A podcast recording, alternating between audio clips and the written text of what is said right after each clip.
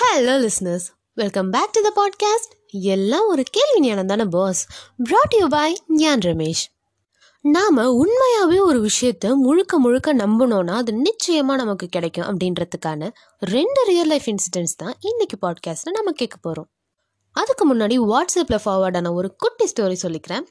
ஒரு ஊரில் ஒருத்தர் இருந்தார். அவருக்கு டெய்லி ராத்திரி ஸ்லீப்பிங் பில்ஸ் போடலனா தூக்கமே வராது. அப்படி இருக்கிறப்போ திடீர்னு ஒரு நாள் அவருடைய மாத்திரை எல்லாம் தீந்து போச்சு. அந்த ராத்திரியில் வெளியில் போய் வாங்குறதுக்கு மெடிக்கல் ஷாப்ஸும் ஒன்றும் இல்லை.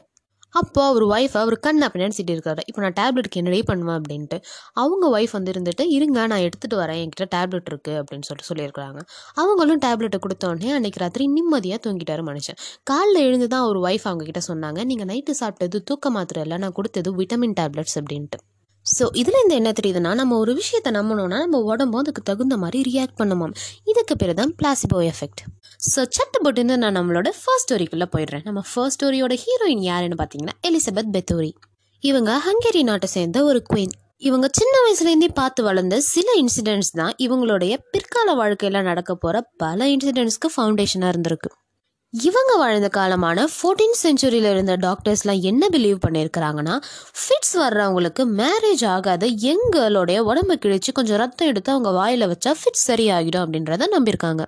எலிசபெத் பெத்தோரியோட கிங்டம்ல இருந்த ரிலேட்டிவ் ஒருத்தவங்களுக்கு ஃபிட்ஸ் வந்தப்போ இந்த இன்சிடெண்ட்டை இவங்க நேரில் பார்த்துருக்குறாங்க.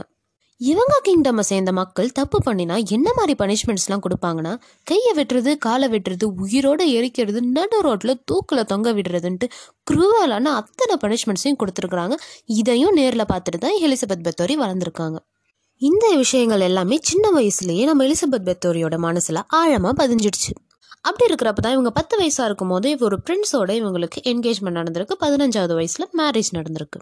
அதுக்கப்புறம் இவங்களுக்கு ஆறு குழந்தைக்கு பிறந்திருக்கிறாங்க அப்படின்னு வரலாறு சொல்லுதுங்க. அவங்க ஹஸ்பண்ட் மேரேஜ் ஆகி கொஞ்சம் வருஷத்துக்கு அப்புறமே போருக்கு போயிட்டாரு.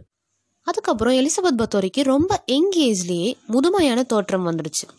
போர்ல இருந்து ரிட்டர்ன் ஆன அவங்களோட ஹஸ்பண்ட் இவங்க முன்ன மாதிரி இல்லை அப்படின்றதுக்காக இவங்க கூட ஹாப்பியாக இல்லைன்னு சொல்லிட்டு எலிசபெத் பத்தோரியை நினச்சிட்டு இருந்திருக்கிறாங்க.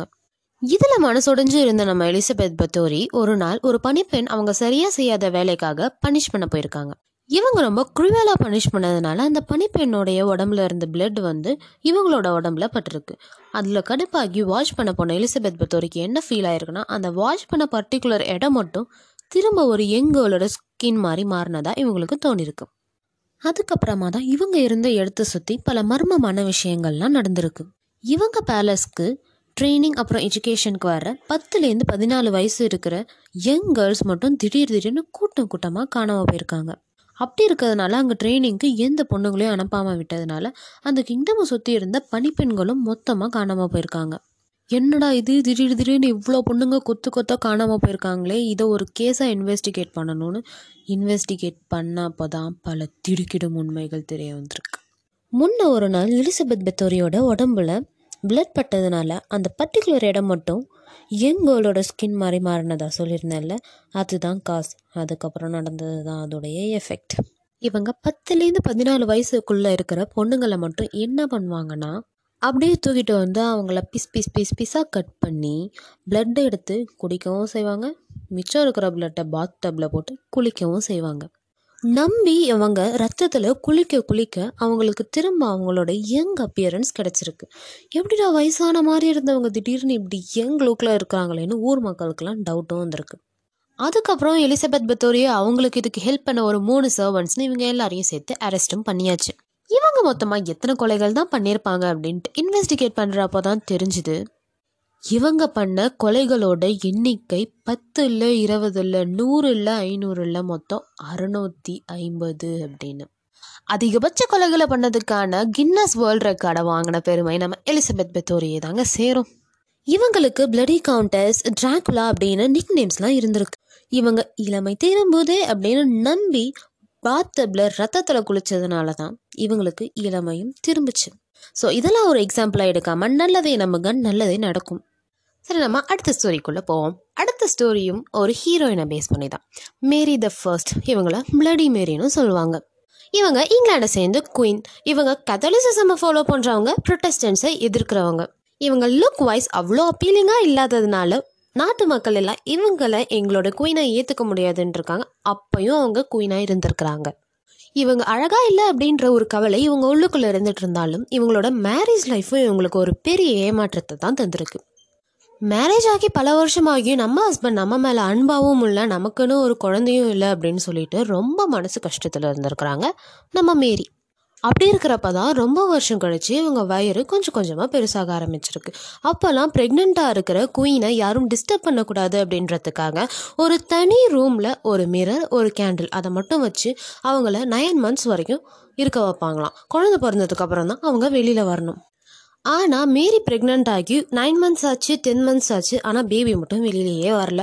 அவங்க வயிறு திரும்பவும் சின்னதாக எப்பவும் போல் பழையபடி ஆயிடுச்சு.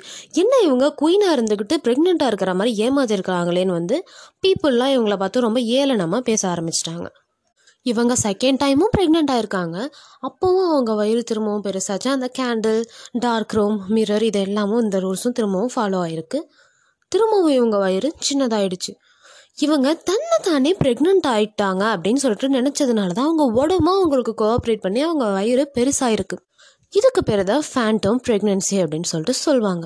இவங்களை பார்த்து இழிவாக சிரித்த மக்கள் எல்லாருமே ப்ரொட்டஸ்டன்ஸ் அப்படின்னு தெரிஞ்சுக்கிட்ட நம்ம மேரி அவங்கள உயிரோட எரிக்கிறது ரொம்ப குரூயலாக கொலை பண்ணுறதுன்னு இருந்திருக்காங்க.